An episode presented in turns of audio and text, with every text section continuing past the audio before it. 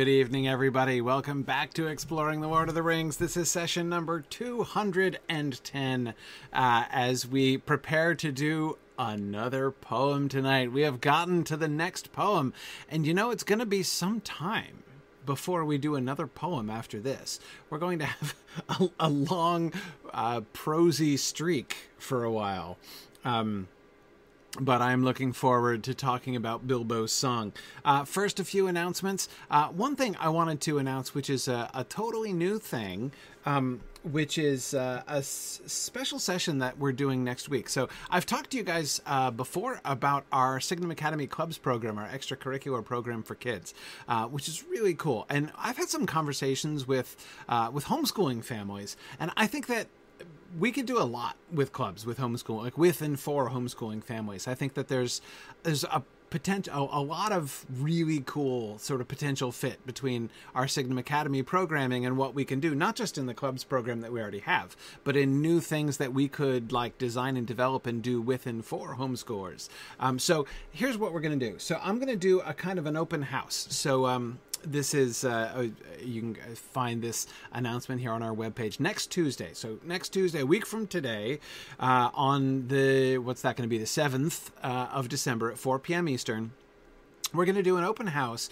designed for homeschooling families. And what I'd like to do, of course, I'll talk some about uh, our club's program, of course, um, you know, and the things that we do. But what I'm mostly really excited to do is just to hear from homeschoolers about what are sort of their their extracurricular and curricular needs and interests in the humanities, especially uh, in literature and languages. Languages, I feel, is a, a place where we can especially perhaps uh, help homeschoolers. So I'd love to just kind of hear from people and talk about that. So we're gonna we're gonna have a we're gonna have an interest session for anyone. So I'd appreciate it if folks could spread the news, or, you know, among uh, other homeschool families that you might know, uh, just to to join us. Where I'm that there will be presents for all, mark you.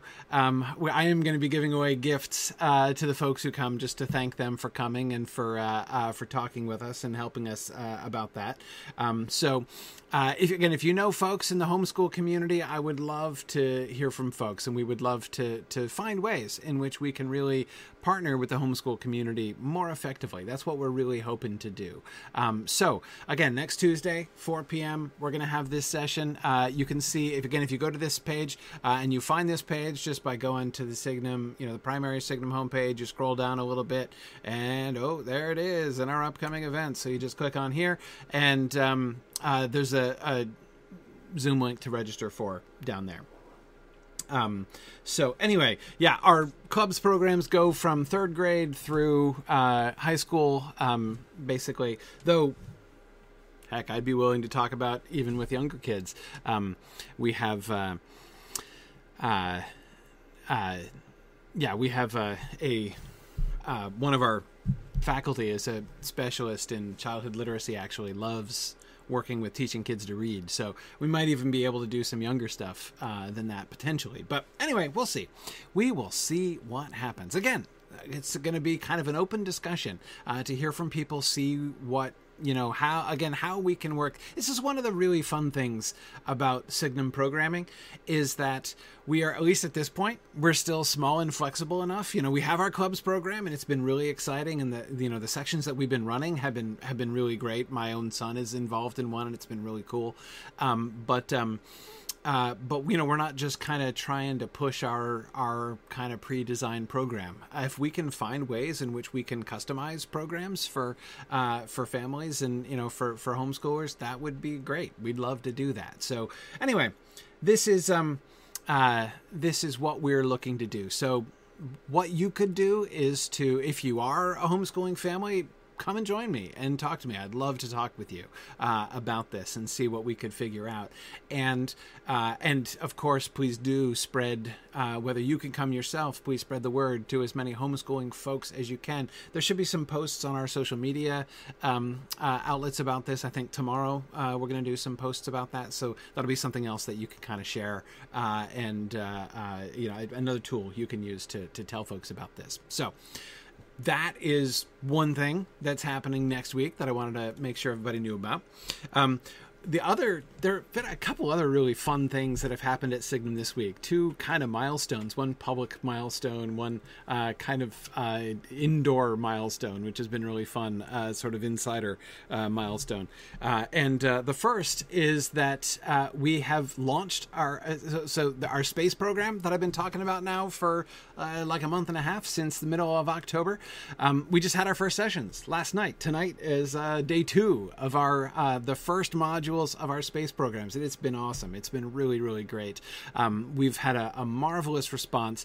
Um, we uh, sold, uh, actually, last night we sold our 111st token, uh, which was which was which was very cool. Um, so we've got like 56 different token holders. We've got more than 40 students uh, taking uh, our um, taking our classes in the first uh, in this first month here in December, uh, and a bunch of others who are looking forward to more of our classes in January. We're going to be posting um, our um, uh, we're, we're going to be posting our um, uh, our confirmed modules for January soon. That's going to happen in about a week on the 7th. Um, we decided to make the 7th of the month, or thereabouts, you know, maybe the next day if it's a Sunday or something like that, um, be the day that we're going to announce our, our, our lists, our confirmed module list and our candidate, you know, so our confirmed module list for January, which ones we're definitely running for January, and then our candidates for February, so uh, that token holders can can tell us which ones they want to do, so we can make sure to run the ones that the most people are interested in right away. Um, anyway, so we're going to be uh, we're going to be doing that. This, by the way, little reminder: if you do have tokens, uh, uh, make sure you fill out your selection form so we know what you're interested in uh, for uh, for January. Um, anyway, so it, it's just it's been awesome. We've had a just a, a really lively crowd so far who has been involved in space, and I just urge you to check it out and uh, consider joining us. I think we've had a, a, bunch of. Um, uh, a bunch of gift givers, uh, folks who have been giving away tokens of, as gifts. I know I'm actually uh, going to be uh, I, am going to be here in this next week. I think getting some myself. My son found out that we're uh, going to i gave him a little insider info which is that uh, we are almost certainly going to be running our first ever anime module uh, in january uh, and and he was like i am all over that so anyway it's going to be fun. So I just wanted to, um, uh, just wanted to remind you guys about that. Uh, again, our December modules are up and running, but our uh, January ones are coming soon. So I would. Uh, it's not exactly insider trading. trading, Snake. I was just. Uh, I was just trying to find out if he was going to be. So I knew if I had to. I had to get some tokens for him. Uh, he's not getting any unfair treatment. He's just going to be a token holder like everybody else. Um, and there's still time. There's still time to. Uh, to join in. No, Mudmore, it's not going to be a, a, a, module on the Pokeverse. Actually, uh, it's going to be a Miyazaki module um, on uh, Miyazaki's films. It's going to be, it's going to be, it's going to be, it's going to be very cool. Anyway, anyway, anyway. There's going to be uh, lots of stuff happening uh, in our space modules in January, and December's already been been pretty cool. So, anyhow, um, the last thing I just wanted to mention, uh, just because it's kind of fun and I've been thinking about a lot and wanted to share it with you, is that um, we had a, a, big internal moment at Signum this past week. Um, we have um, Signum, as most of you know, um, has been I was about to say operating on a shoestring, but of course, for most of our lives, we've kind of looked uh, longingly in the direction of shoestrings, of course. Um, and uh, so we have been running uh, our course registration and like billing and student records and everything, uh, you know, in some very creative, um, homebrewed ways, uh, a combination of various uh, uh, of various things uh, at Signum for a while, just because like we could really never afford. Um, uh, a kind of you know the kind of systems that are out there. There are very few of this kind of thing, like a registration student record system. Um, they're all like targeted for huge universities, and they're like, "Oh yes, the price starts at a reasonable one hundred thousand dollars a year," and I'm like, "Okay." Um, anyway, we um, um, we have had a uh, a custom system designed and programmed for us, um, which we just launched. Uh, this you know we just kind of you know cut the ribbon on that this past week, and folks have been signing up for spring courses through it. Um, we've uh, we've affectionately uh, named it Goldberry. Um, on the premise that uh, when people go to register for classes, it's you know it's like uh, you know knocking at the door of a woodman's hut, and won't they be surprised this semester when you know the door is answered by a fair young elf queen dressed dressed in living flowers? So um, uh, anyway, um, it's. Um, it's been very cool. So Goldberry is this beautiful uh, custom program that's been designed for Signum and all of our uh, sort of little uh, idiosyncrasies, uh, and uh, it's it's just it's been a very very. I mean, I you know, I just keep staring at it. You know, like something this uh, nice. We've never had nice things before. So anyway, it's very, it's very, it's very nice. It's very cool. Um, so uh, many props to uh, Eldarion. Um, Eldarion is the name of the uh, the company that made it for us. Um, and uh, I strongly recommend them. They do awesome work, uh, including their wonderful and uh, generous work with Signum. We're helping them to um, uh, hopefully uh, be able to develop this as a model that they can uh, that they can market then to to other to other small programs because there's a real need for that you know for a good market for that. Um, so anyway, uh, I'm uh, that, that's the other thing I'm excited about. Just kind of wanted to uh, to to share with you guys. Um, but anyway. All right, let us jump into the text because, as I've said, it's an exciting day and we are going to get to talk about a poem. So I know this is going to be discouraging because it's I'm starting off by going back to the previous slide, but I wanted to make sure we got the context again, right? I wanted to remember what I was. I was looking at the first lines of the poem right before I started up class, and I was like, "Wait a second, I forgot what Bilbo just said." before he started um, um, before he started to uh, um, sing his song, right? So I wanted to review that. And what he says, of course, is um, I'll do my best to finish my book before you return. I should like to write the second book if I am spared.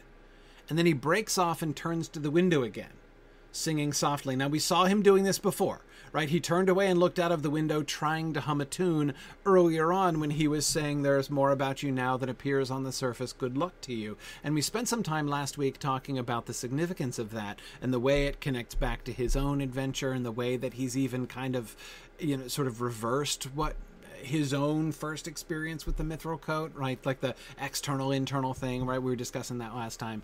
Um, anyway, he was certainly thinking uh, about Frodo and his affection for Frodo. And of course, he has that moment where he turns away so that Frodo doesn't see him get emotional, right? And uh, is attempting, apparently unsuccessfully, uh, to try to hum a tune in order to. I doubt it's truly to conceal the fact that he's tearing up here, but um, that he's um, uh, that he's uh, trying to kind of regain control over himself, right? Um, and he does the same thing again, right? He broke off and turned to the window again, singing softly. So there is a direct parallel between the song that he's about to sing and the hum which he unsuccessfully hummed earlier on, right?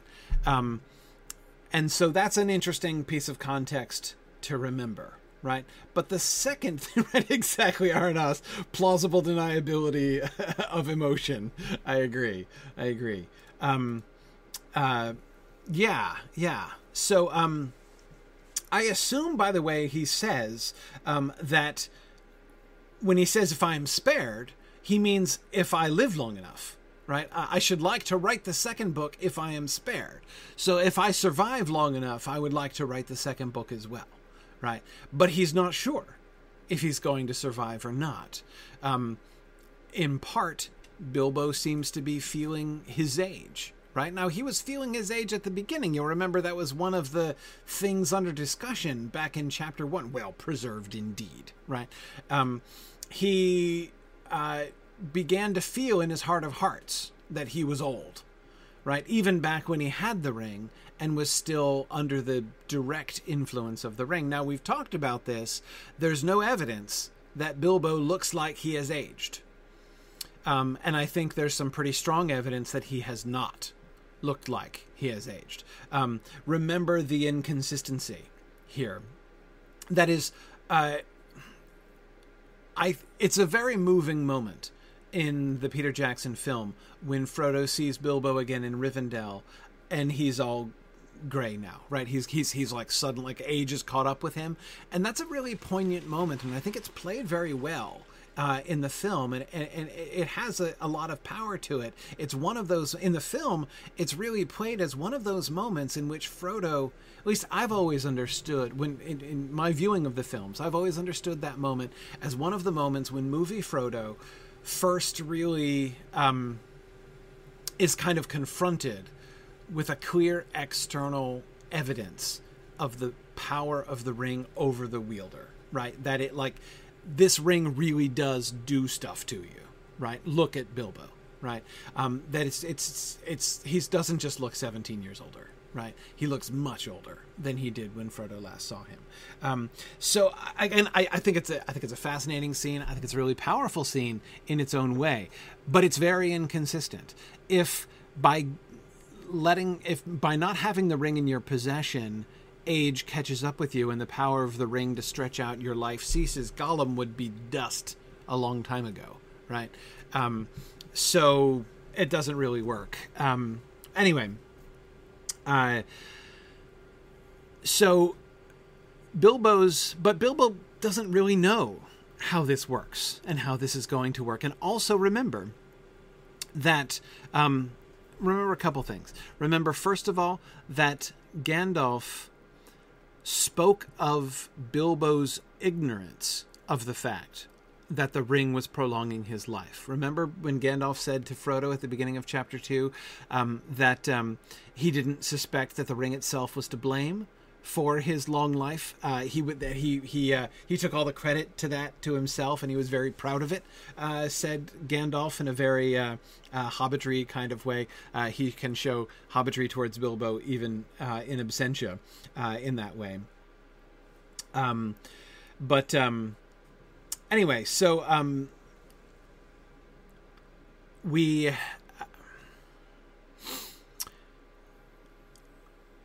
so Bilbo had been in denial. He had not even really been aware of the fact that the ring was um, uh, the ring was doing it to him, was prolonging his life, right?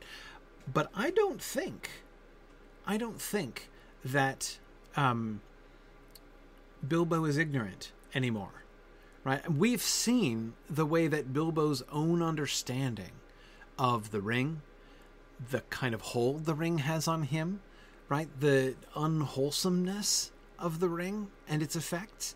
He has seen that by seeing it mirrored in Frodo um, in the Hall of Fire. He's had a few moments now, right?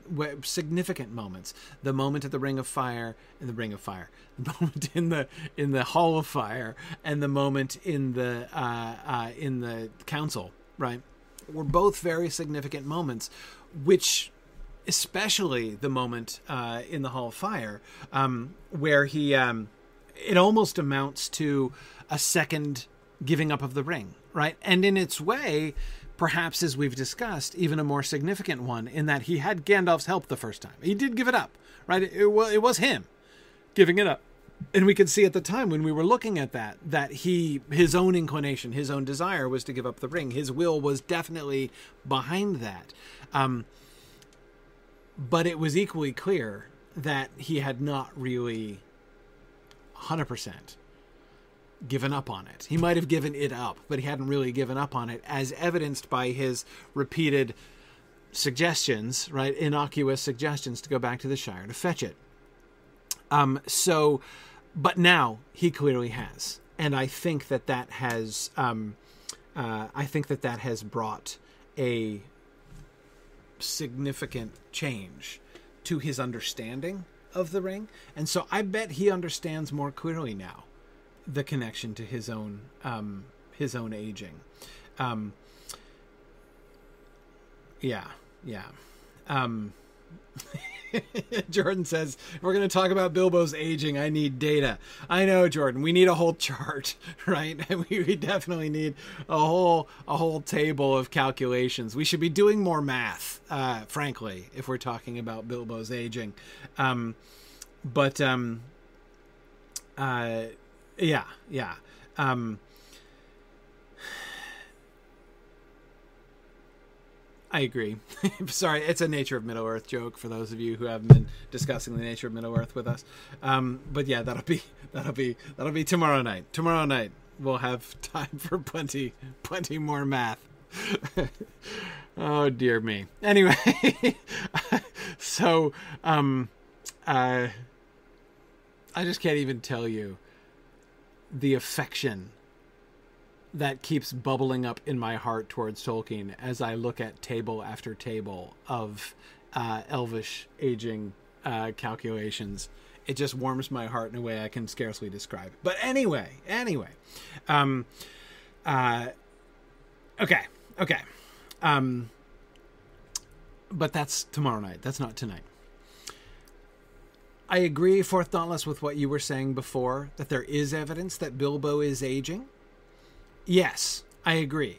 Um, and frankly, I would say his "if I'm spared" comment is itself further evidence. Right? I mean, he, he's already said that, as I quoted before.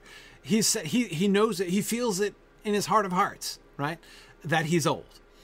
Um, he's at least old on the inside, right?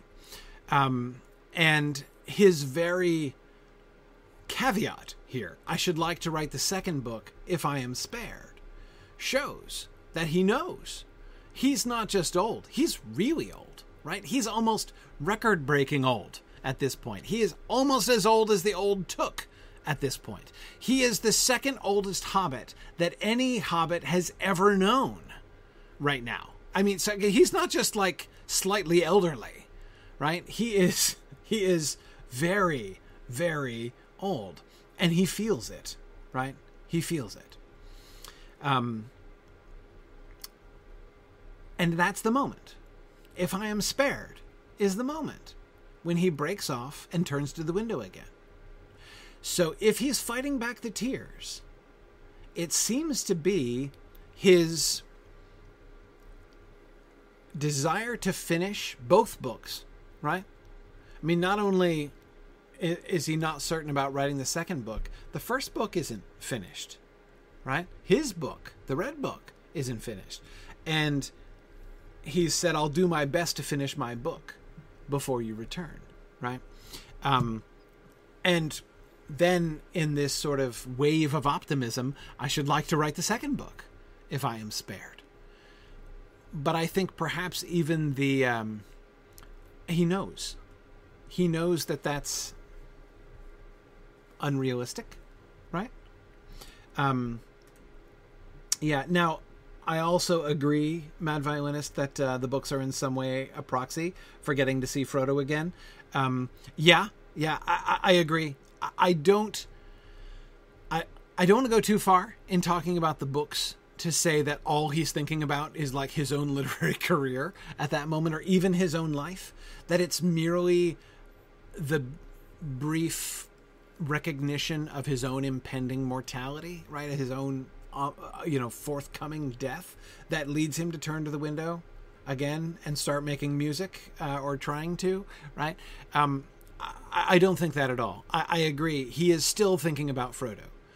On one level, he is definitely still thinking about Frodo. And so I agree that I should like to write the second book is not only a way of saying obviously because look nobody's going to write that second book if frodo fails and sauron gets the ring right so the whole idea that the second book is there to be written, right, um, is uh, is a way of thinking positively about what is to come, as we saw him doing before, right, with his uh, books ought to have happy endings talk, right, at the end of the Council of Bilbo, there at the end of uh, uh at the, end of the very beginning of this chapter. Um, he's done that before. In other words, um, you know, uh, when he you know, rather boldly asked Frodo if he'd thought of any endings uh, for his book yet. Um, but um, anyway, right. So he is clearly also thinking about Frodo. So I think that both of those two things are involved. Right? But at the same time, although yes, he's thinking about Frodo and he's talking about the second book in order, in part, to sort of you know, continue along the lines that he did before in sort of cheering Frodo up, um, and is kind of overcome in the middle of that with the because of course even thinking about his own death, again that too is tied with the concept of the death of Frodo, right? He doesn't know if he's going to be spared. He doesn't know if Frodo is going to be spared, right? Um, and both of those things are enough to choke up uh, an elderly on the inside hobbit. Um, any Hobbit, to be perfectly frank. Um, but um, anyway, so I, I, agree. Both of those things need to kind of come together here.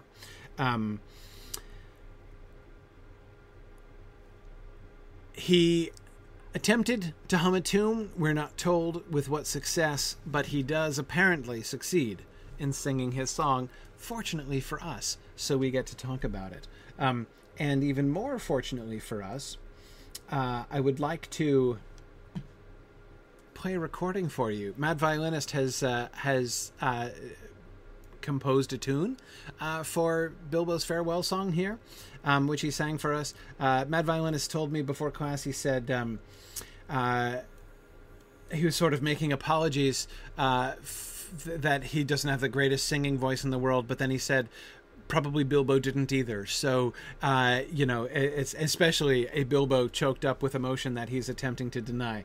Uh, so uh, he was uh, asking that that be his excuse, though I don't think he actually needs very much excuse. Uh, anyway, here's the tune.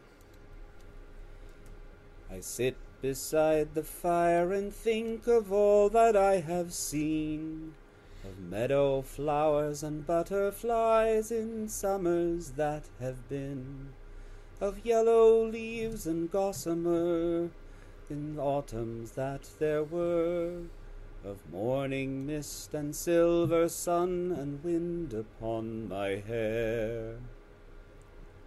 I sit beside the fire and think of how the world will be when winter comes without a spring that I shall ever see.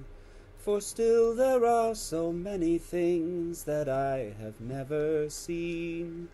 In every wood, in every spring, there is a different green. I sit beside the fire and think of people long ago and People who will see a world that I shall never know. But all the while I sit and think of times there were before. I listen for returning feet and voices at the door. Awesome. Thank you for that, Chris. Yeah, I apologize. I, I have got so many channels going on here that I couldn't pipe the audio everywhere, uh, but it did go out to the stream. So if you didn't hear it, uh, you can go back and listen to one of the recordings of the stream on one of the various places where it's recorded. Um, um, but anyway, thank you, Chris. That was awesome. Um, and uh, of course, I always like to start off by reading the poem all the way through anyway. So that was a wonderful way to do it. Um, let us start at um, let us start at the beginning here. First of all, what do you notice about?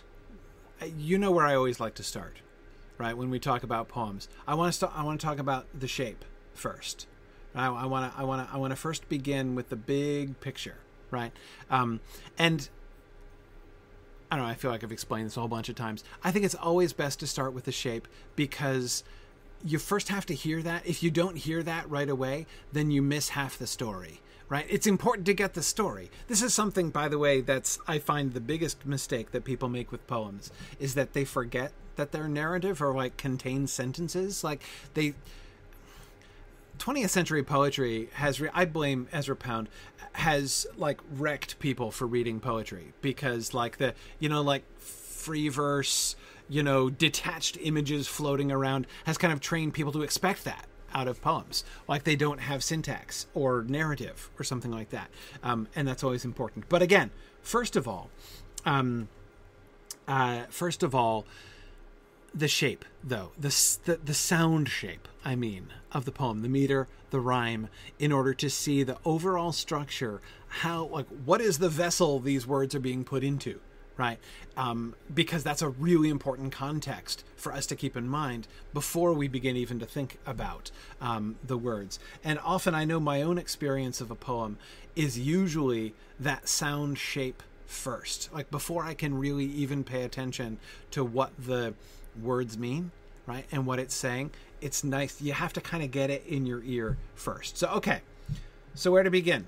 Where do we begin? We begin with the sound. What uh, what are we doing for meter here? I sit beside the fire and think of all that I have seen, of meadow flowers and butterflies in summers that have been. Now, as always, when we start with meter, it's good, of course, to use the fancy poetic terminology, but that's not what's most important. What's most important is the the fundamental rhythm, right? What is the what is the what what is the um, the ba- the basic building blocks of this, right? How does it go? How does it go? What is the basic rhythmic pattern of this poem? I sit beside the fire and think of all that I have seen of meadow flowers and butterflies in summers that have been. Yes, exactly, JJ. Ba-bum, ba-bum, ba-bum, ba-bum. It is iambic. It is very iambic. In fact, it is perfectly iambic. It is flawlessly iambic. Um, it is almost hypnotically iambic. Perfect regularity, almost without any hesitation or exception. I sit beside the fire and think of all that I have seen. Bum bum bum bum bum bum bum bum bum bum bum bum bum bum. You could use this to teach iambic meter of meadow flowers and butterflies in summers that have been. The only thing that keeps that in some sense from being perfect is you kind of have to do flowers as one syllable and if you do flowers as one syllable it's a little bit it's it's a it's a lot of syllable if you do it in one right of meadow flowers and butterflies. And so there's a little bit of a a hitch like a slight hesitation there as you kind of get your mouth around flowers right? Even if you, you know, flowers can be one syllable but it's a it's a longish syllable right if you do it as one as as one syllable which again the the meter like to me like it, it, it insists on it right? Um it's too much of an it's too sudden and too much of an aberration to try to do that as two syllables. Of meadow flowers and butterflies in summers that have been like it's whoa like forget about that. Um so yeah i think of meadow flowers and butterflies in summers that have been um, so we get a kind of not a disruption of the rhythm, but a kind of lingering on that one syllable, right? But again, put those first two lines, man, like again, you could you can set your watch by that. Um, so. right. Cookavoot Minor is so funny. Did I miss the poem? I just got in from work. We're almost on line one now, Cookavoot Minor. okay, okay. Um, yeah. So, Matt, it's a good question. Matt's asking um, what I consider the first, the first foot there, like the very, very first one, iambic or spondaic. So, an iambic means unstressed, stre- bum bum, bum bum, right? That's an iambic foot. Spondee means, in poetic terminology, spondee means the two syllables are equal, right? Um, Uh, like you'll remember, we were talking about how the Tom Bombadil line almost always begins with a spondee, right? Ho Tom Bombadil, right? Ho Tom Bomb is always, that's all stress. There's no variation of stress in there, right? Ho Tom Bombadil. And then it starts to vary after that. Um, so the question is is the I sit spondaic or is it. Um, uh, or is it iambic? Um, and it's a good question in one sense because I think if you were just sitting down with it for the first time, like if you're just reading it with your eyes off the page, like I guess people do that. If you were just reading it with your eyes off the page, you might well stress the I, right? I sit. Um, I sit beside the fire and thing like or I sit. I mean, you could you could totally read that spondaically if you wanted to. But soon your mind would be changed if your ear was open at all, I think. Um it um it is again this is why I think it's so important to like listen to it through and then read it again, right? Um you can't this is why poems you can never. Lindier is right that you can't really make judgments about songs uh, on one hearing. Um, so, uh, so yeah, yeah. I, I, but I think once you once you hear the rest of those lines, and then go back. I mean, so like read those first two lines. I sit beside the fire and think of all that I have seen. Now go back and do it again, and it, you can't help it, right? I sit beside the fire and think. It's clearly iambic, right? Again, objectively speaking, with no context, you could totally hear it that way. But um, but you could hear no. Do you remember in uh, uh, you could hear it in Chris's song, right? When Chris was singing it, uh, he was clearly feeling the I. You, you could feel the iambs uh, in his song. Um, yeah. Um. Anyway. Um. Okay. So very regular iambic, really all the way through those first four lines, right? Um, and let's just focus on the first stanza for now. Let's do we'll do one stanza at a time. Okay, so extremely regular. Now we have the basic unit of sound, right? The iamb is the iambic foot is clearly the basic unit of sound uh, in this poem, certainly in this first stanza. Um, so now what's the larger shape? How many do we have?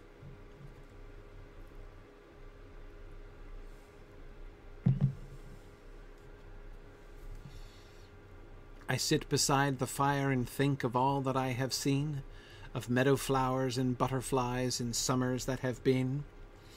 Yeah, 4343. Yes, so Cook of Wootton Minor. Um, that's what iambic means.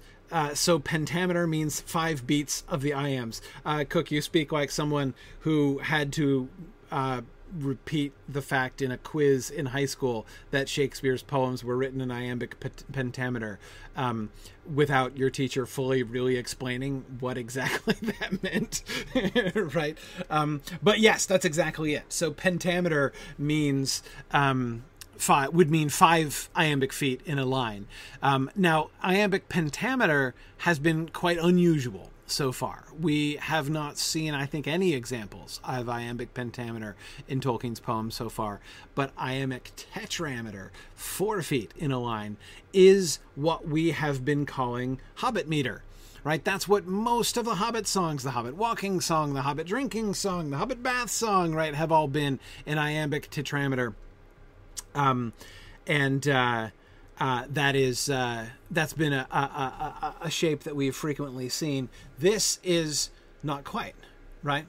Silk Westcott, you're right. It's eight syllables, then six, then eight, and then six. Right. Um, four iambic feet, then three, then four, then three, and you can you you you can hear it. Right. You can hear that the second line is shorter. That is is shorter. Now think about the effect of that. Again, this is where I come back to the shape right? Because this has a huge impact on how we read the stanza. I sit beside the fire and think of all that I have seen, of meadow flowers and butterflies in summers that have been. You hear that? So they're not even li- this. If you weren't looking at the page, this doesn't even sound like a four-line stanza, does it? Right? I sit beside the fire and think of all that I have seen, of meadow flowers and butterflies in summers that have been. It sounds almost like two iambic heptameter lines, right? Two lines of seven. Like, uh, doesn't it sound almost continuous? And in fact, when you look at the punctuation too, you see that the that the punctuation backs that up, right? Um, there's no break between lines one and two, or between lines three and four, but there's a comma at the end of line two, and there's a semicolon at the end of line four, right? We're supposed to pause there, right? Shorter pause the first time, longer pause the second time. It's not a period yet. It's still only a semicolon. We don't get our first period until the end of the second stanza. So the whole first two stanzas are one sentence, which will bear remembering, right? Um, I sit beside the fire and think of all that I have seen, of meadow flowers and butterflies in summers that have been. Okay, now, um, so as I say, this could easily be written as two lines of seven beats per line. So, guess who writes poetry like that? This is not the last time we're going to hear that seven foot pattern. For instance, we will come across it again when we get I sang of leaves, of leaves of gold, and leaves of gold there grew. Right? Um, we're gonna get it's elves do a lot of sevens in their poems. Um, yeah, elf meter, green great dragon, exactly. Um, it's like this is like Hobbit. It's it's shaped like Hobbit meter, but but again, Almeria asks very sensibly, why is it in four lines then instead of two, like it sounds? That's a great question. It's it sounds like two lines, but it isn't two lines, right? So, Almeria, let's let's think about that. Let's look and see how that why, why let's try to answer that question. Why why do we get why do we get this? Well, okay, let's come to the next element of things rhyme, right? Uh, as far as the sound shape is concerned, we've talked about the rhythm, right? Now let's talk about the rhyme. Uh, and not just the rhyme, the sounds of the words in general. Rhyme being the most prominent of those sound shapes, but not the only one, right? Um, what do we get for what? What do we get for rhyme here?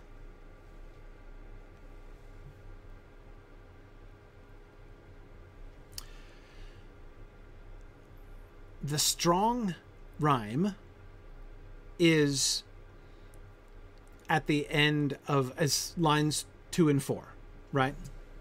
Um, lines two and four, seen and bean, which is why I keep pronouncing bean like bean, not only because although that's super weird in America, it was less weird uh, in it was less weird in the UK, uh, and the further back you go in the UK, the less and less weird that gets.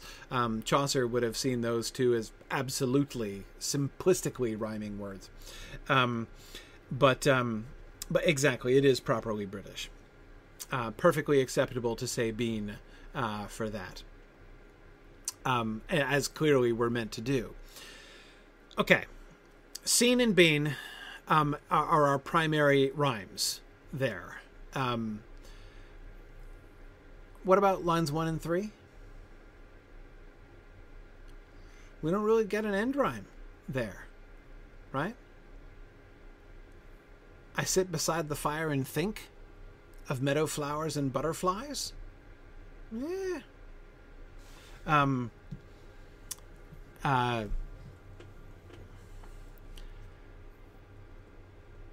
Yeah, yeah. Um,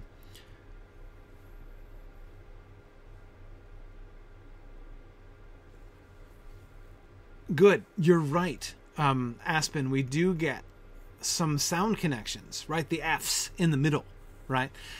Tolkien loves alliteration, and we know that Tolkien loves loves alliteration. It is not only rhyme that he uses to connect things together, um, but we don't get an end rhyme there. Think and flies just don't rhyme, right? So notice how that meshes with what we've already observed about the rhythm of the lines, right? As well as the enjambment of the lines. Enjambment, you may remember I've said before, is when one line just goes straight into the next without a pause, right? Um, as these two appear to do. I sit beside the fire and think of all that I have seen, of meadow flowers and butterflies in summers that have been. Um, so those two pairs of lines are definitely enjambed. They definitely flow together, and the rhyme would seem again, if you're just listening to it and you're not looking at it on the page, it sounds like a, a couplet, right? Um, two seven beat, right? Seven foot couplets, um, two two lines, right? That form one couplet there, uh, one rhyming couplet. Um, uh, so that those two things jive very well together, um, emphasizing the the sort of length of line, the kind of clandestine seven foot meter that we get going on there, right in this stanza. Um, but as Almeria was reminding us, it's not two lines; it's four lines, right? So why is that? How does that work? Um, now, I think in part to answer that question, we're going to have to actually start paying attention to what the words say. But let's uh, look some more at uh, at sounds first. Um, any other connections? Any other connections that you see? Oh, and yes, Matt, you're right. There is a really complicated pattern between like among the different stanzas. Oh yeah, we'll get there. Right. I'm just we're just trying to wrap our minds around stanza one first. Um, uh, okay, good. Yes, the repeated S's. I agree. S is an important. Uh, in that first line, um, we have three initial S sounds. Now, if you're again, if you're looking at this with your eyes, you're like baloney. There's only two initial S sounds: sit and seen. Yeah, no, no, but you can't just look with your eyes. You've got to hear it right? Um, and what's the most, what is the most dominant and important element of, of this poem? The fundamental iambic meter. So what matters is not so much which letters come at the beginning of words on the page. What matters is what you hear, like what comes on the stressed syllables, right? I sit beside the fire and think of all that I have seen. There are three of those seven syllables, three of those seven stressed syllables start with S. So I agree. I think that that's really that that's really important. Um, uh, notice also that we have the the um, the good yeah. I, Murinia Fay, I, I agree, and I think that's another one of the reasons why that word flowers i was talking about how flowers introduces almost a kind of a pause because you have to kind of get your mouth around that using that as one syllable um, but um, but you're right the fact that we have back to back syllables which um, don't quite rhyme with each other, right? But the OW, meadow flowers, right? It's not just flowers on its own. The meadow flowers. Um, it's not exactly a rhyme because flow and meadow don't exactly rhyme. It's a different O sound, right? Um, and yet that OW, like what it, what the OW makes your mouth do is very similar, right? Meadow flowers. Um, and by the way, do not think that Tolkien was not thinking about that. Um, philologists are very conscious of what different sound shapes make your mouth do.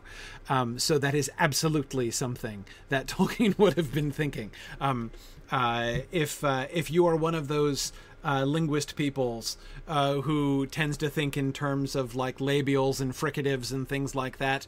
Tolkien would have been too.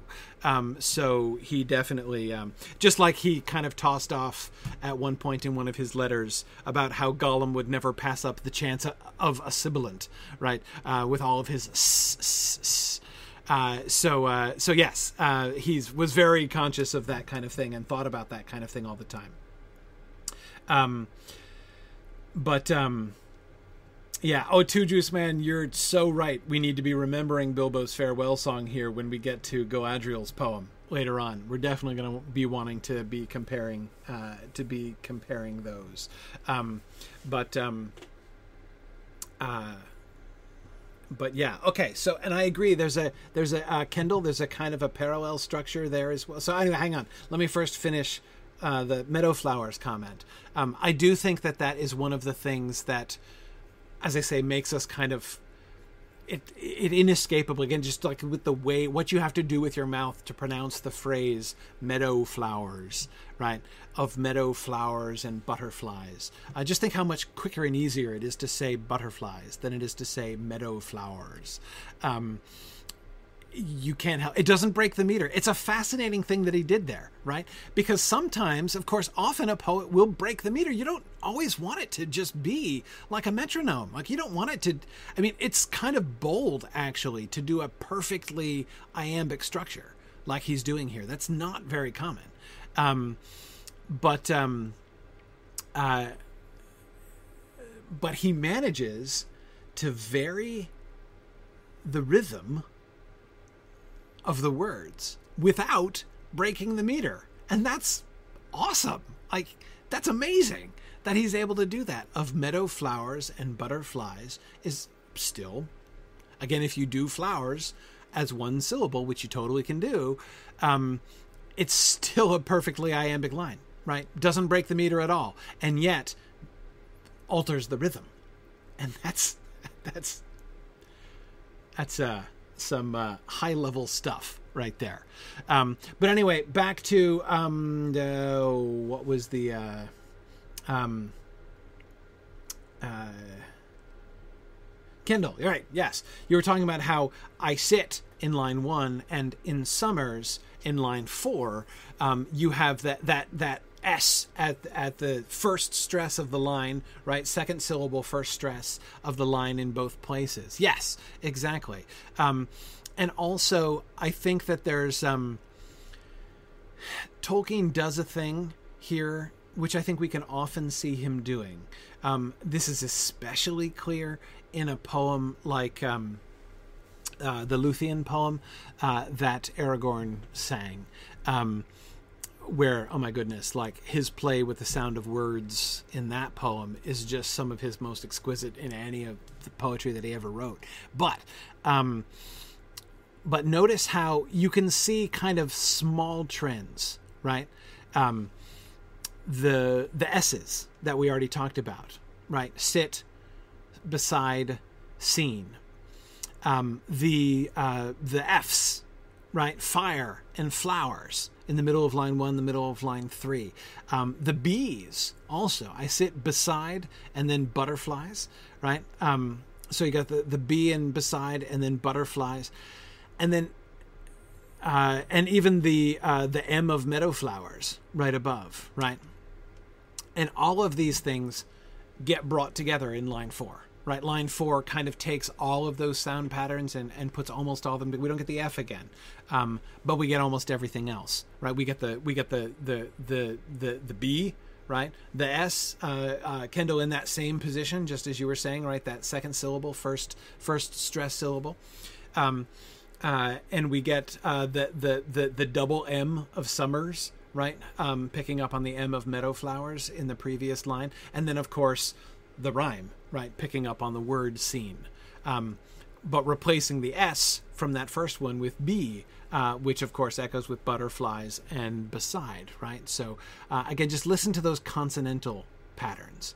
I sit beside the fire and think of all that I have seen, of meadow flowers and butterflies in summers that have been.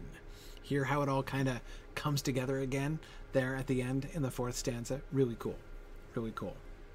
Um, and uh, Mad Violinist, you're right. Uh, the we on the same principle that we counted the S and beside, we do need to count the F in butterflies as well, um, as it also is a stressed syllable. You're absolutely you're absolutely correct. Um, um, yes, yes. Um, okay, cool. So that's really fun. But what do we get from that? What do we what do we sort of hear in there? Well, he's on the one hand the rhyme scheme it's if you just consider rhyme scheme it's pretty loose right? A four line stanza with only one rhyming pair between them right? He doesn't do a lot of internal rhyme. He could do but he doesn't do that. Um you know like he does in um you know uh far over the misty mountains cold uh for instance.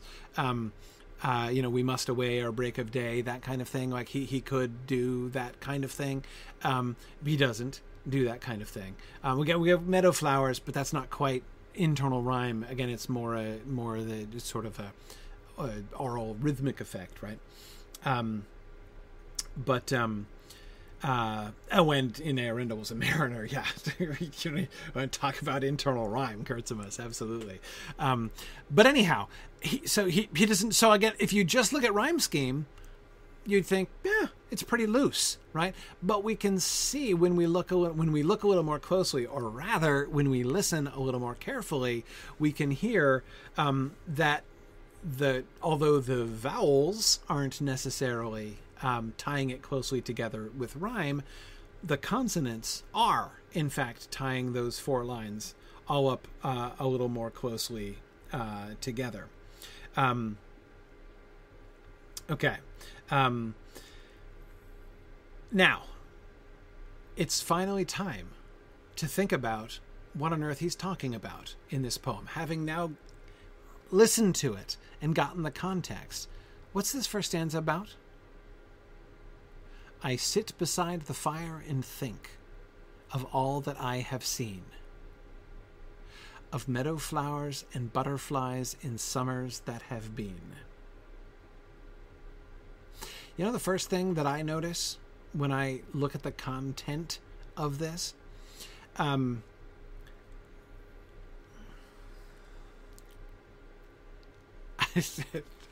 I'm probably too much of a dork. It's probably not the first thing that you were thinking of. The first thing that I'm thinking of is the tense of the verbs. Do you notice the tense of the verbs? First verb. What is the tense of the prime? What is the primary verb? What is this poem? Uh, what is this stanza about? What is the subject and and and the, the the subject and verb? I sit. Yes, I sit.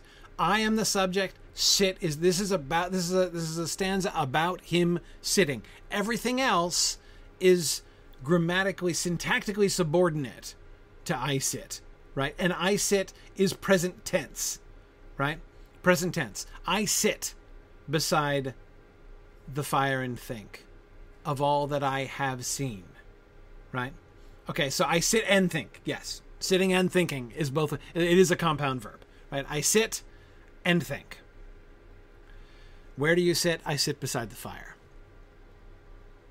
And you think of all that I have seen of meadow flowers and butterflies in summers that have been. Those are all the things he is thinking of, right? But I sit and think. Both simple present, right? These are things that I do. But what he's thinking about, what's the tense there? Little little little grammar quiz. What is the tense of what he's thinking about?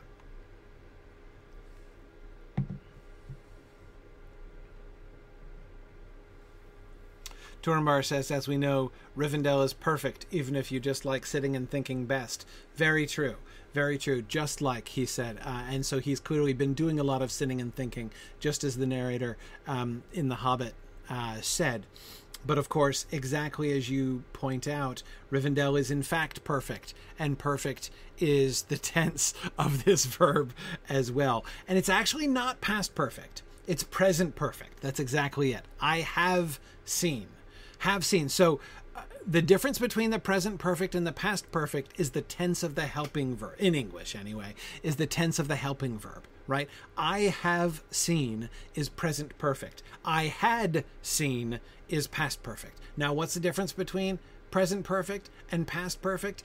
A perfect tense refers to of course the Latin word perfectus which means completed right?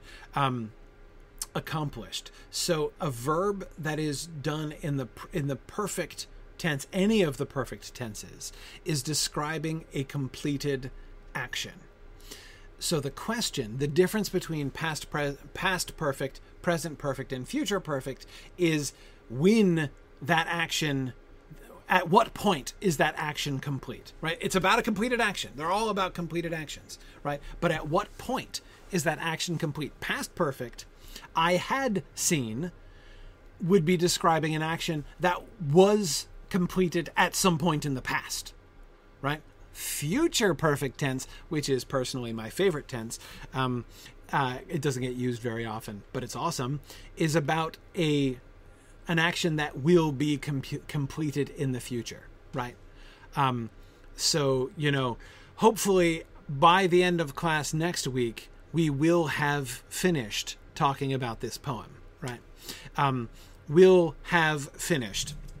Will have is our helping verb in the future tense. Finished uh, would be the pa- the participle uh, in that uh, in that sense. Um, present perfect, therefore, refers to an action which is completed now. Like you are declaring it almost completed, right? Um, so he's sitting beside the fire and thinking of all that I have seen, of all of the seeing I have been doing up to this point, all of the seeing, the things, you know, the, the seeing of things that is completed prior to this moment, right? Exactly. So the thing's finished now. Um, yes, exactly. Fourth thoughtless. In a few decades, this class will have been awesome. That's true. That's true. That's exactly it. Um, yes. Okay. Uh, and then notice he uses the same thing again of meadow flowers and butterflies in summers that have been. Right. So he's thinking about past uh, he's thinking about past, but it's a but but the whole thing, remember, is framed in the present tense. He is describing in the present tense what he is currently sitting and thinking about. And what he is currently sitting and thinking about is a retrospective on his life from this moment, right? He's not just thinking about the past, right? Um, as you might say if you said something like, ah, yes, all those journeys that I had gone on before, right? Um, uh, or like you know he might have thought about the adventures that he had had right on his trip that would be a past perfect recollection right? Re- re- recollecting something that was completed in the past. And we know that bilbo reflecting on his adventure and thinking about completing his book has been reflecting on things that have been completed in the past right? Thinking of the mementos of his journey and all of that kind of thing. Um, but this is a present tense song, right? It is about the present and what he is doing, which is sitting and thinking about the past. And what is it that he's sitting and thinking about? Of all that I have seen. And then we get an example, right? Syntactically, it's parallel, right? Of all that I have seen of meadow flowers and butterflies, so we just get two prepositional phrases, right? Um, but um, so they're parallel syntactically, but but they're clearly hierarchical, right? Of all that I have seen, colon, right? It's not a colon, it's a comma, but it's like he's like, and I shall give you an example of some of those things that I have seen, right? Of meadow flowers and butterflies in summers that have been, right? Um,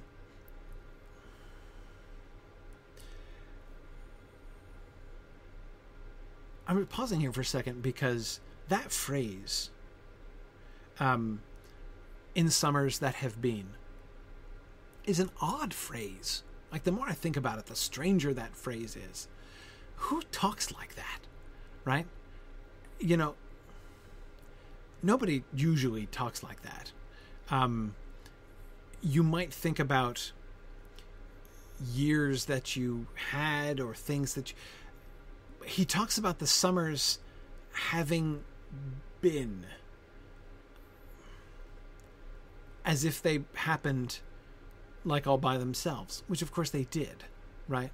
Um, in other words, notice what he does. It does sort of anthropomorphize the summers, like Leobot. I agree, um, except it also it kind of makes them well, I, I was going to say passive, but that's not quite right. It's just he's just singing not about them doing anything or about anything that happened in them. Just they've existed. They existed. Those summers were, right? They just they were. But you notice what he doesn't say. You notice what what doesn't what word does not occur in that lines 3 and 4 is I. He doesn't talk about himself. I sit beside the fire and think of all that I have seen. So he's the framework of that first general statement. But then when he starts talking about what he's seen, he forgets himself. He doesn't, I mean, he could easily say, um, this wouldn't rhyme and would be like, would break the rhythm completely. I'm not talking about the rhythm, but I'm just thinking again, substance wise, content wise. If he said something along the lines of, uh, of all that I have seen, of meadow flowers and butterflies in summers that I have enjoyed, right? Like I, that would be a natural kind of way to express it. Again, he'd do it in better words that fit better with the shape, the sound shape of the poem. But do you see what I mean? Like that, that is what feels to me. That's like what I feel like I'm expecting, because of the way that he provided the frame um, in those first two lines. It's him sitting and thinking, right? But um, he uh, he doesn't think about himself he talks about all that I have seen, but he thinks of it. He begins immediately thinking of it of not, um, not in relationship to himself, but themselves. And like taking quite literally what he said of all that I have seen, right? He was there to see it, but apart from the fact that he was there to see it, it doesn't have anything to do with him. These summers, they were right? They have been. Um, he was fortunate to have also been there and seen the meadow flowers and butterflies in those summers. Um, but there's there's this kind of autonomy, if you see what I mean, that he grants to the summers by the way that he's um, that he's phrased that. And Rowan, when I'm talking about the he that I'm talking about here is Bilbo. Um, we can to talk about what Tolkien may or may not be suggesting or what Tolkien might be wanting us to thinking that's a totally separate step. We have to kind of back up a further step to think about that. But I'm not going to be at all ready to do that until first we have to we have a speaker. We have a speaker in a narrative context of his speaking, right? Um, which is um, um, his uh, which is Bilbo, right, in this conversation. So we need to first think about Bilbo, um, as the narrative is asking us to do. Then we can maybe um, uh, think about that again. Um, yeah, yeah. Um, and uh, oh, Corey, I agree. Have been is just is it's just it's this perfect linking v- verb there at the end, right? And notice also this is where now our sound shape uh, comes back into play, right?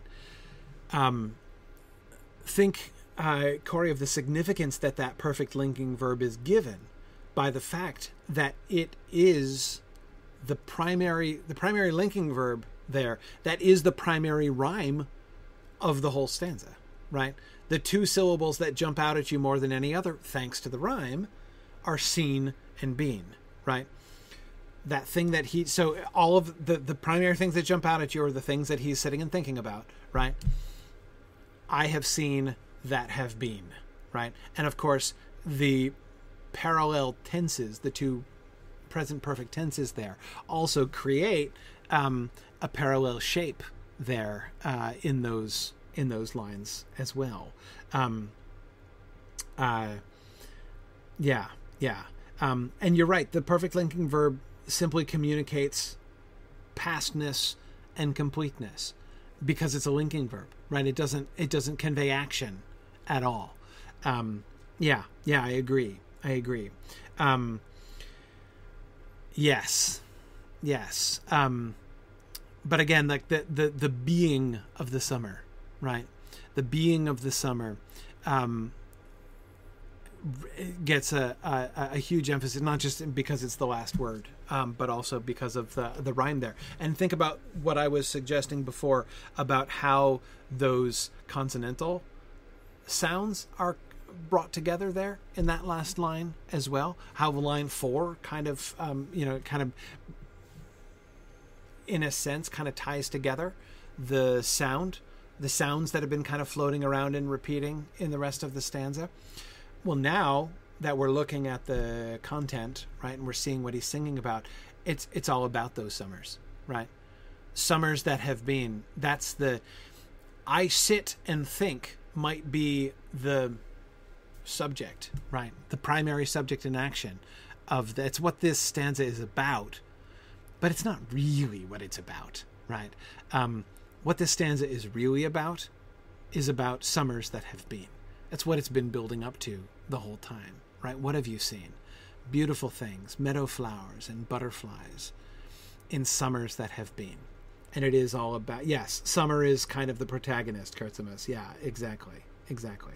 Um, and uh, Bricktails, you are absolutely right. We're going to get the seasonal thing, right?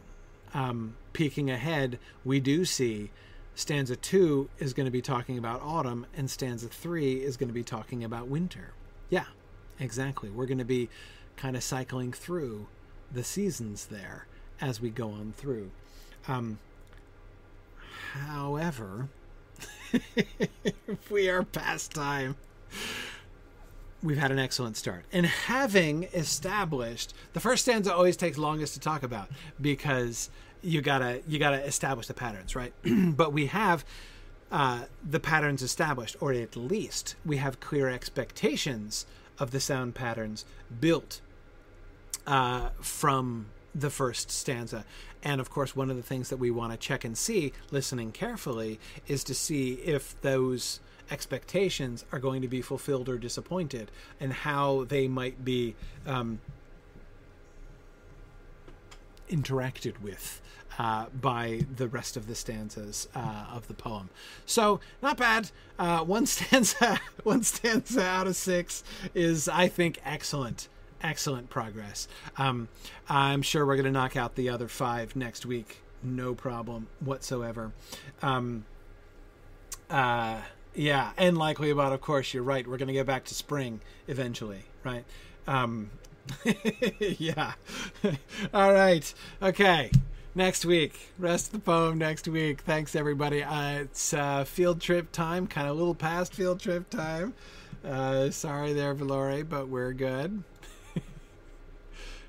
still better. It's still better than the Beren and Luthien bit there. It's still better than Beren and Luthien Day when we went until what was it like twelve thirty or something like that. It was closer to one. I, I do recall it being closer to one. Yeah, it was. Uh, I got a, I got a little carried away that day. Fortunately, yeah. You know that almost never happens good, anymore. It good, so it was a good show though. It was. That was fun. It was fun. yep. Yep. All right. Off to Gwingris. Okay, yeah, we're going back to Gwingris. So, um, oh, uh, very good. oh, that's right. No, yeah, we did do a new one. Yeah, we did do Echad Eregion back to our little uh, little way station. One. Fun, fun, fun. Yeah. I, I, I love these Hobbit poems. They always remind me of uh, some of the Ralph Vaughan Williams songs that we always sang when I was in um, Madrigal Choir in high school. Yep. Um, I believe I believe Tolkien was heavily influenced by uh, Ralph Vaughan Williams and uh, some of the, some of the songs that were uh, had lyrics by Rossetti, the pre-Raphaelite. Sure, sure. Uh, so, but yeah, every time I hear a, a Hobbit song that goes into pastoral descriptions, my mind immediately goes to "Your hands lie open in the long, rough grass." every single right. time. Right. Yep. Yeah, I did uh, actually quite a lot of madrigal singing. I was in a madrigal singing group in college as well, so I. Uh... Yep. Nerds of a feather, I guess. Exactly. Why am exactly. I not surprised? yeah. No, I did. Now I we did. need a glee club. Uh, we need a glee club for Myth now. I did do madrigal singing. I um. Uh, yes. What part uh, did you sing? Bass bass. bass. I'm really a baritone, but I, I sang bass. Yeah, I, I, could not do the tenor line of madrigals. So, Uh, yeah, I was an alto, so we always, but we I was like second alto, so we always had to help the, the tenors. I always had to help Yeah. them with the run ups and then jump to my own part just. Right, exactly, exactly. Yeah, no, that's uh, we had a my group had a had a a, a, a full time female tenor actually. Um, she's this gorgeous low voice, uh, but okay. Um, Yeah, uh, Nancy, we finished every single one of our concerts with "My Bonnie Lass She Smelleth." Thank you very much. Yes. Yes. Um, P.D.Q. Bach. P.D.Q. Bach classic. Um, and uh, in fact, Nancy, what we did, we do because you, if you know "My Bonnie Lass She Smelleth," you will know that. Um, she, so, oh, and by the way, we're not saying magical singing; we're saying madrigal singing Madrid. With a D and then a G at the end. Madrigal, the genre of the 16th century, uh, 16th and 17th century uh, vocal genre. That's it. Anyway, Nancy, if you remember My Bonnie Lass She Smelleth, you will remember that he has like the song kind of like uh, degenerate into like strange noises and stuff at the end. Yep. Um, and we every single concert that we did, we um, uh, we did an arrangement of some other song that we would insert into My Bonnie Lass She Smelleth at that point. Um, like we did the Muppet theme at one point and uh, whole bunches of other things. Um, we just kind of like break into a completely different thing at that at that moment. All right. Um, oh yes, we need to raid build. I think we've not we've Oh yes. Oh, sorry. Totally. We forgot that, on yeah. tonight. All right. Yeah. Okay. So where were we? we that's right. We just got as far as uh, this holly tree uh, growing out of the boulder last time, and speculating that they. I was speculating that they built this on purpose next to that boulder. They cozied this rotunda or whatever this is up to this boulder deliberately. Was my theory Yeah. and that this was always designed to be a stable and so that this was probably some kind of way station um like i don't know. Like this is this was like the elvish rest area right? Hmm, yeah. um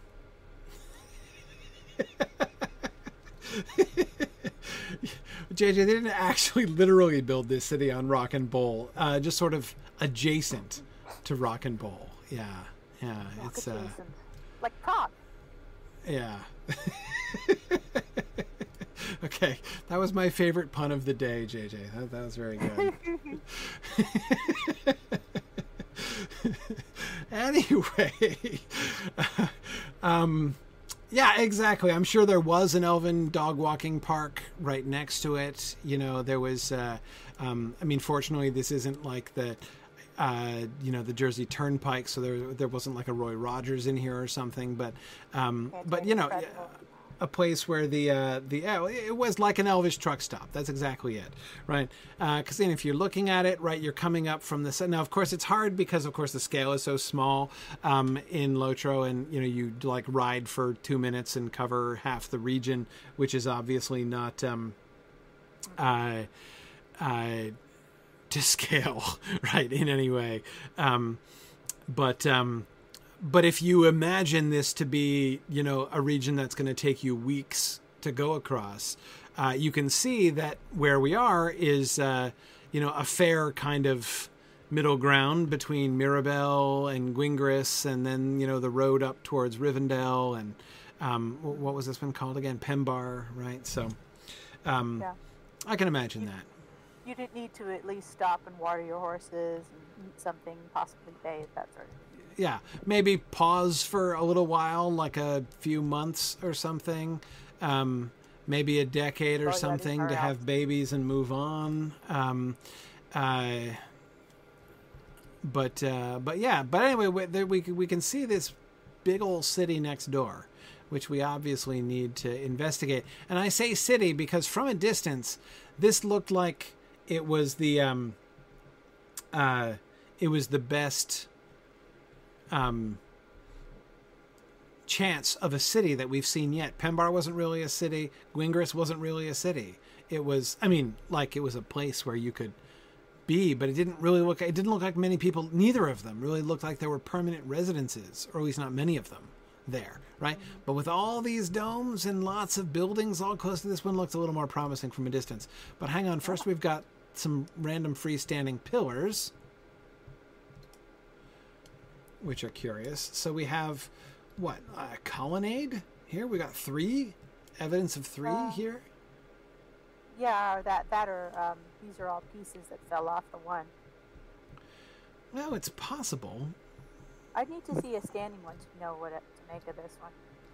Yeah. Like, like I mean, presumably the top. I mean, that over there, like this bit here, could be the top of that I second heard column. Eregion has column like that right outside that place, the truck stop.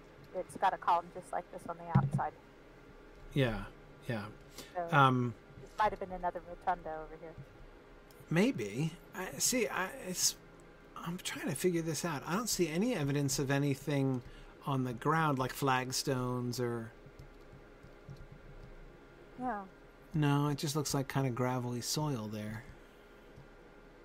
Yeah, it Yeah. looks like uh, looks like my backyard that has all the gravel that's been buried in dirt. Right, exactly. Exactly. So, I mean, it's a kind of a flat hilltop. There could have been some kind of outside hall here. Like, you know, you could imagine maybe a second set of columns over here and arches in between. like a like a oh what's it called um like like a picnic area Yeah, uh, a nice little, nice little dance floor in the middle, maybe. Um, yeah, could be a picnic area. I don't know. I don't know. I'd have to see more things that these kind of columns come with. Yeah, I agree. I agree. Now I'm wanting to kind of look around the perimeter a little bit and see if we see anything, any other strange outlying structures like those two columns. Look at those two columns. We see two more columns off in the distance down there to the southwest. We'll have to wait till we get down towards Mirobel next, but Yeah, yeah. um, anyway, okay. All right, so let's see if we, what we can see about the general layout of this city. And who's in here? Half orcs? Yeah. uh, yeah. Probably Okay. white hand guys from the south, most likely. Right. So the No, there could be Misty Mountain, right? But no, half orcs are coming from the south, I believe. the biggest thing is this bridge, Barad Morlas. Barad Morlas. Man, this is a wildly, inappropriately huge bridge. And then, yeah, well, it implies there was a river under this. Look at the big. Well, sure. Yeah, I. I, no, I assume that there was water down there, but I mean, look, even if there was water, It's a steep climb. yeah, this is a crazy arch. I mean, look at this. Look at this grade. There's steps. Like they have to, they have to actually put steps on here. Yeah, this You know, is I not a place horses would normally travel. They'd be skating downwards. No, exactly, dude. I thought you're high enough. What's the, what's what's that guy's damage there? Eh, Anyway, um, yeah. So, I mean, and there they built an arch so high that like, look, we're on this level. We're higher. We're we're at we're at the height of the domes in the rest of the place. Yep. Higher than some of them. Like we're higher than this dome over here to the southeast. We're equal to this dome here to the northeast. Yeah. We're just a smidge below this biggest dome to the north northwest. I mean, But this look where my bridge was is on the darn near. So, Like, what'd you say? this is a footpath. Look at how, how tall this railing is compared to my head. Oh, If yeah, you're right. To be a footpath. What good would it be? I couldn't see on side on the side Yeah. over there. Yeah, you're right. It's completely, uh, completely obscured. I'm an elf. Mayb- I'm a tall guy. Maybe they just went for you know safety precautions because first they made it so tall, and then they're like, well, the edge. yeah, they had to they had to make the walls, you know, they had to make it to code. So uh, I, maybe that's why. Though make things to code. well, goodness knows the bridges of Rivendell prove that there was no widespread Elvish code for the walls of bridges, for sure. Yeah. Um, maybe it's for poo sticks. Kendall looks like poo sticks prevention. Like you couldn't play poo sticks on this bridge. Yeah. Um, Must be swimming after. yeah. Okay. So, yeah, I don't know about the height of. I don't know what to do with the height of this. But fact number one is simply that this bridge has been constructed, as I say, totally unnecessarily because the river that it was crossing over is not all that impressive. You know, hmm. like it, it doesn't even go down. It's not even like it's in a, a small river in a deep chasm. They didn't even have to build an arch here at all. They could have built a straight bridge with, like, you know, supporting pillars underneath. Yeah, it just had to be extra. Easily. Yeah. I mean, this bridge is so extra that it makes me think why did they make this big, enormous bridge? Why was this bridge the centerpiece? Um, I think the answer is because they could. well, because they could. Right. Sure. Yeah. Yeah. Absolutely. Notice also that the carvings are different. It's still got I can't. Im- hang on a second, Dragon Rider. I can't imagine that there were sailing ships going underneath it. That, of course, would be another excuse to make a really high arch. But I can't imagine that there were. I mean, that river, you couldn't get a sailboat keel in that little canyon. Now it's been five thousand years, and it's been dry for a long time, so perhaps it's filled in some. It might have been deeper back in the day. It's Like possible. maybe a two-man sailboat or something. Yeah, I, I, I just, I have a hard time believing that, um, uh, that they actually did it for practical purposes in that way. Anyway, um, okay. Uh,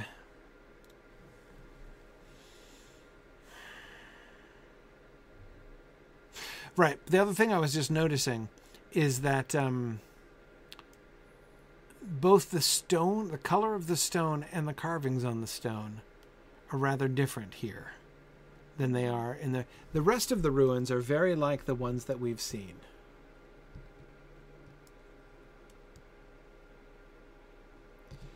Um,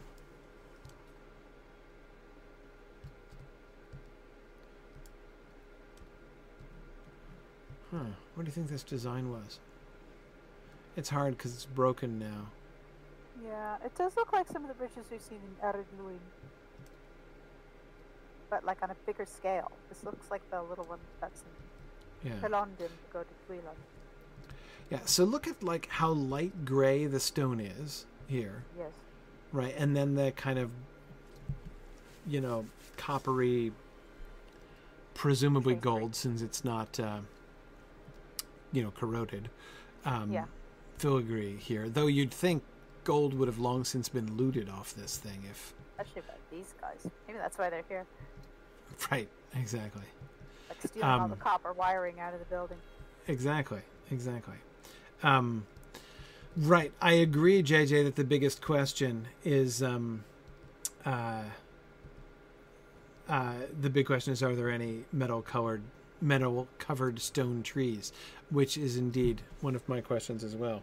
But okay, so I don't get the bridge. Ornamental frippery. Yeah. Yeah. Okay. But I'm imagining a river. And imagining a river, I'm trying to figure out does the, oops, hang on. Gotta go around. Was this an island? No.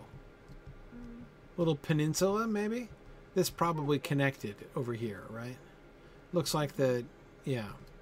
But doesn't Yeah. it look like there was maybe a stream that went down here? Yeah, at least a good launch point for like a boat or something. Right.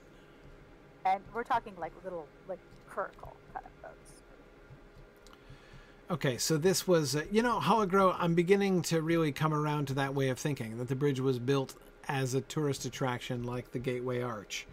Um, Yeah. yeah, okay. Well, okay, so now this is a good question. Tomas is wondering is it a dry stream or is it a road running under the bridge? Well, I think I'm going with stream mostly because I mean it's really rough here, right? I mean look how uneven the ground is here. Now oh, again, yeah. 5,000 years. So lots could have happened, but Can we see where the bed ends? Like, where does it lead to? Is it just going off down the cliff or something? yeah, if you can see on the map, it suggests that this is one of the grooves that leads. I mean, you can see the course of the old river and Yeah. its little streamy tributaries, right? Um, and so it would, in the old days, have been presumably flowing the other way, flowing this way Yeah.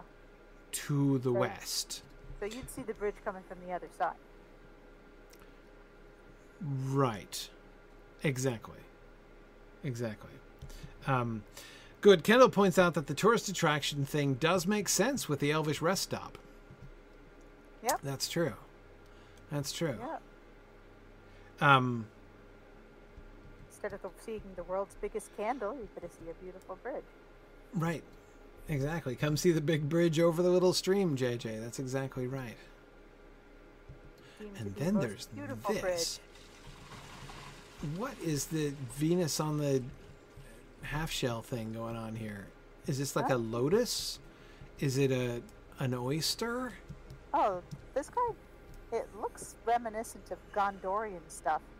Like a Gondorian crown or something, doesn't it? Yeah. Yeah. It, hi- it hides the dumpster, you think, Kendall? yeah. What do you see? You lob the garbage bags up over the stone uh, embankment I don't know. there? In Disney, we just had jasmine flowers over those. It was much easier and more Right, economical. right. Exactly. Yeah, but seriously, like, what even is this thing? Yeah, it looks like a looks like a Gondorian crown. Uh, bathtub? Um, looks like it's some sort of like cap of something, like a like an ornament to a big uh, building or a big column or something, tower. well, it does, except it has a platform underneath, right? Like, it doesn't look like it's something that fell off of something. Um, it's hollow though. There's no platform on the inside. Yeah, I know. Well, but that just could be again five thousand years. So it's Okay. overgrown. I mean, like that much soil could have built up in five, like from leaves drifting in and rotting, and then growing grass on them. You know, that could be soil sitting on top of the stone platform inside. Sure, sure. Um, There's a few more of these dotted around. But none of them that is. I just can't even imagine. There's a fountain of some kind. Okay. Let me try try to understand this place one sector at a time. That is, I'm imagining the stream, right? Which was obviously a terrifying stream that you have to build a bridge 50 feet above, right? Um, but what do, we, what do we think we have here? This is the same general architectural thing. This tower. Notice we've got those. Like faux torches there again along the top, right? We've definitely seen this kind of thing, and the the faux wood around the edge of the of the tower there. Um, Copper's all bent up on that one. yeah. Cool detail. Okay. So there was a huge tower here. hmm Not sure where the base was.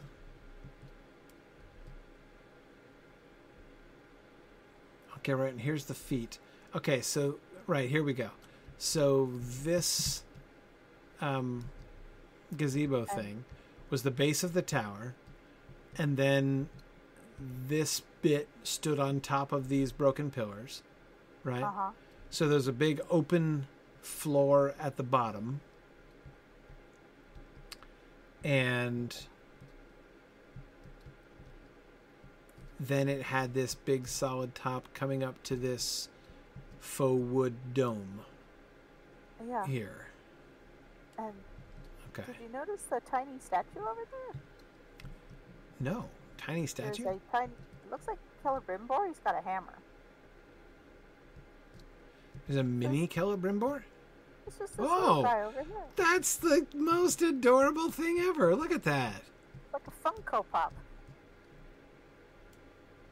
It's like a, a it's like a Celebrimbor lawn ornament. Yeah. New housing. Is it Celebrimbor? I can't really tell. Well, no, I don't think it is. I think No, that's a it's mace. hammer. yeah, it's a mace, I not a hammer. I thought it was a hammer.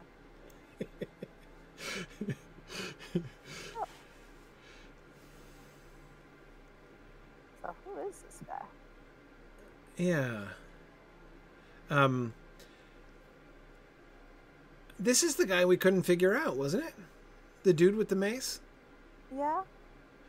that I was thinking might be um right, this is the statue that's full size at Gwingris. Right, the one which I was su- suggesting might be uh might be Círdan before he grew out the beard. Oh, I, yeah, I missed that one. He's got stars Yeah. in his shield. It doesn't have the full, you know, countless stars of Heaven's Field going on. Um like wood, huh? Yeah, but um Yeah. His head ornament's a bit grim looking. Yeah, I was thinking about that. I mean, it's like Udar's crown. Right. It's like too short for me to see closely. Yeah. I think it's like a circlet with like gems and such, right? Yeah, yeah. It just looks ominous and stunned because of the Yeah. And his weapon looks like he's carrying something with a long, evil spike on the end of it.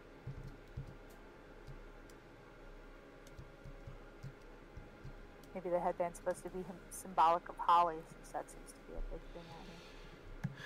It's not a scepter, is it? It's a scepter. It just comes to a very sharp point at the end. Does. That wouldn't make this a Elendil, would it? With the Elendilmir on his brow? Maybe? Is he known to come from here? I mean, normally you'd expect a Elendil to be carrying Narsil in a statue. Yeah. But if it's um um but if it's uh designed instead to show him in kind of kingly stature, right? Yeah. Um, yeah. It would have the Elendilmir not dressed in full armor. I mean, he's clearly wearing clothing, not armor, so that would explain him not being shown. But he has his shield for some reason, which doesn't seem to have any device on it at all. You'd expect there to be a Numenorian star somewhere in the picture. Yeah. Yeah. Yeah. Nothing. But if that's the scepter of Annúminas that he's holding, which it could be, right? No. N- The game has a different model. The game has a different model for it.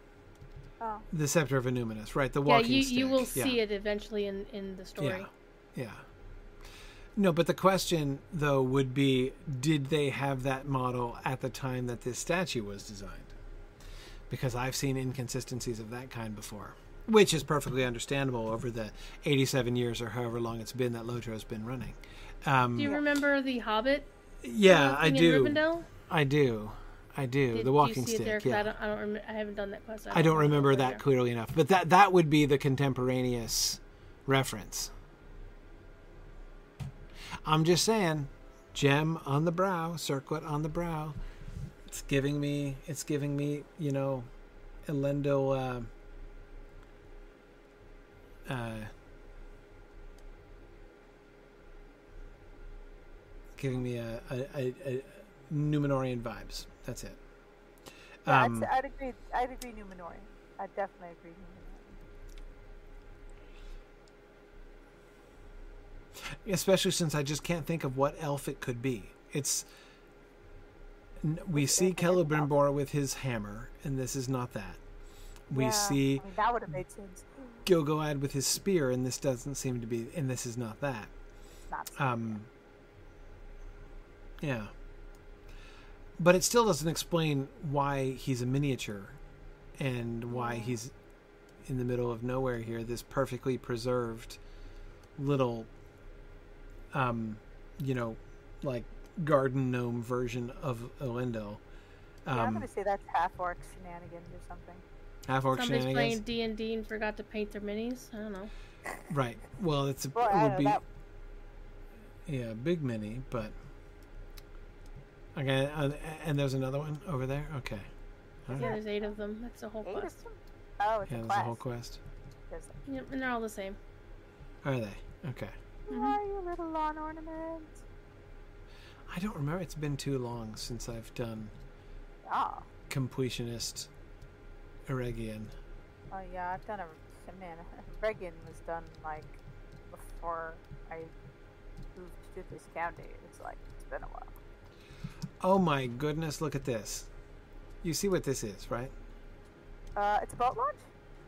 No, it's a water slide. Obviously, okay. San Dimas so- football rules. right Uh, down into the river. yeah.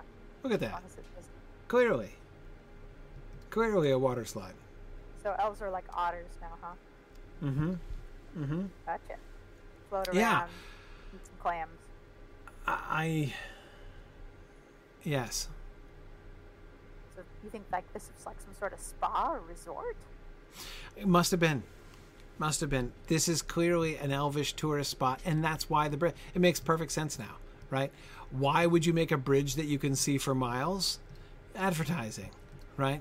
Yep. You know, Why it's would you like have tiny collectibles everywhere? it's this, and you've got tiny collectibles. It's the signature. It's the signature. Um, uh, you know, landscape piece around here. Like you'd you'd see this from a long ways off, right? Kendall, exactly. The statues from the gift shop. I, I, I think, Yeah. and so you've got you've got the water slide. You could have some boating. Um, Yeah. You've got this like I don't know what it is, little spa feature fountain thing over here, but it's clearly not functional. Yeah. What did we always call these Noldorin elves architecture? Remember what we called it before? Party houses, right? Party houses. We called it the party elf architecture. The, the, the party elves, Living yeah, up to its name. exactly, exactly. He's not the only one either. There's one on the other side too. Yeah, Arthur Reese Water continues to slide, you mean. Spot on about this. Yeah. No, flower. era. Oh, okay. I The big clamshell guy.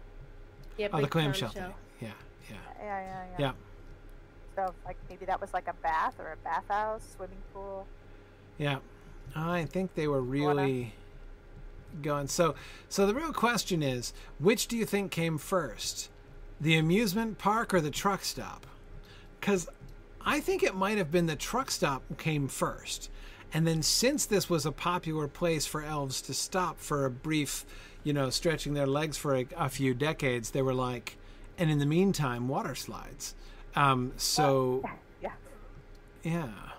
Yeah, Yeah. no, that's that's usually how it works. They had they had a place to stop, and then the architecture built up over it. It's like when you uh, make a sidewalk out of a, a, an area of ground that people keep crossing until it turns brown. You're Yeah. letting people do your research for you, and then you're just building on that. Yeah, I think people did live here though, Yeah, it's because big enough. Yeah. it is big enough, and there's lots of. Oh, but there's somebody that nobody can withstand in there. That's um, that's very scary. Um, uh, yeah, this now this is just weird. Like this big fat tower in the middle of this courtyard. Like.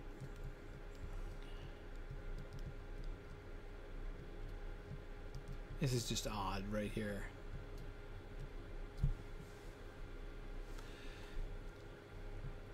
They're really big on the bricked up doors though. Yeah, yeah. They it's a um, again. I think it's a it's a safety code issue at this point. Like it's you know, the interior has been condemned, but Maybe it's a way of winterizing that's taken away in the summer. yeah, But this place Maybe. gets mighty cold this close to the mountains.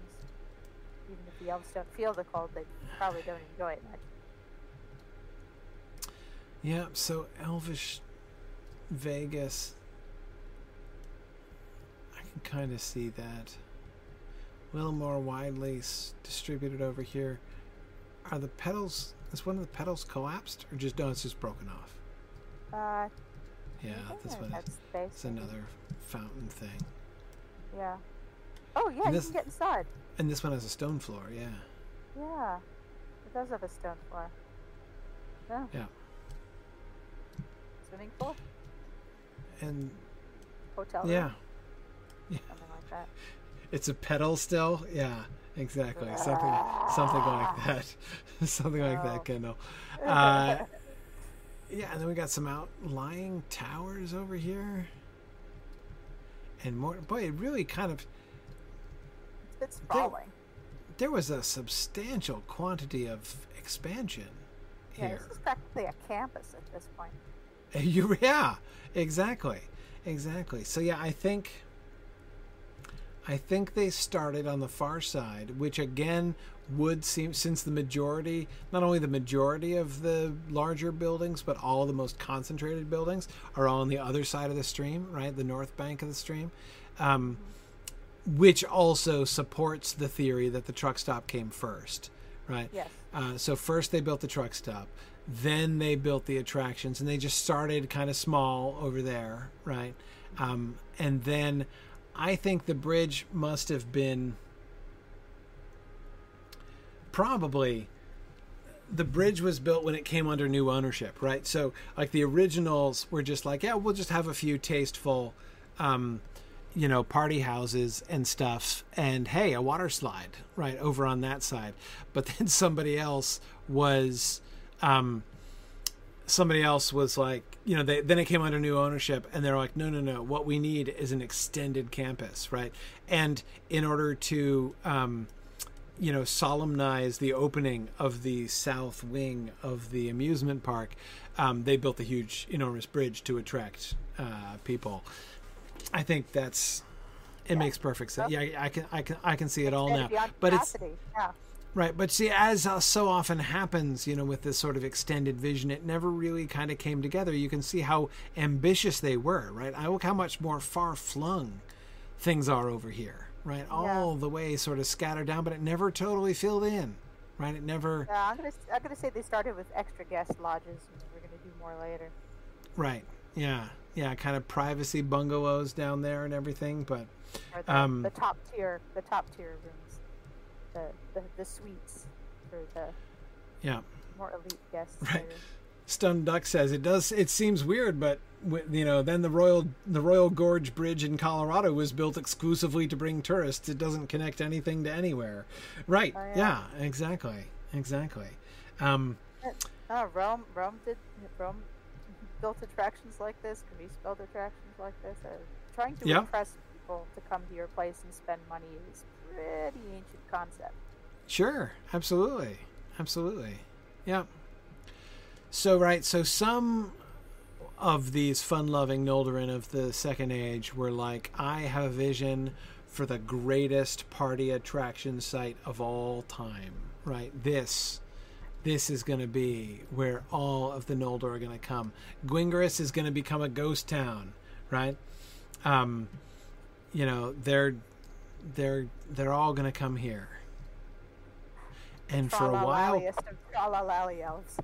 oh yeah, tralalali, absolutely, absolutely. There was some, um, I mean, that was doubtless, uh, you know, the tralalali song may well be, you know, a remnant of uh, of uh, you know one of their uh, one of their jingles for this place. I think. I think. Yep. La land. Yep, that's it. Um, yeah, I, s- t-shirt, isn't it? I I sang of bridges, of bridges huge, and bridges huge there grew. Exactly, exactly. Yep, yep. Um, Bar at Vegas. That's exactly it. Exactly Cost it. it was prohibitive. The reason no one knew.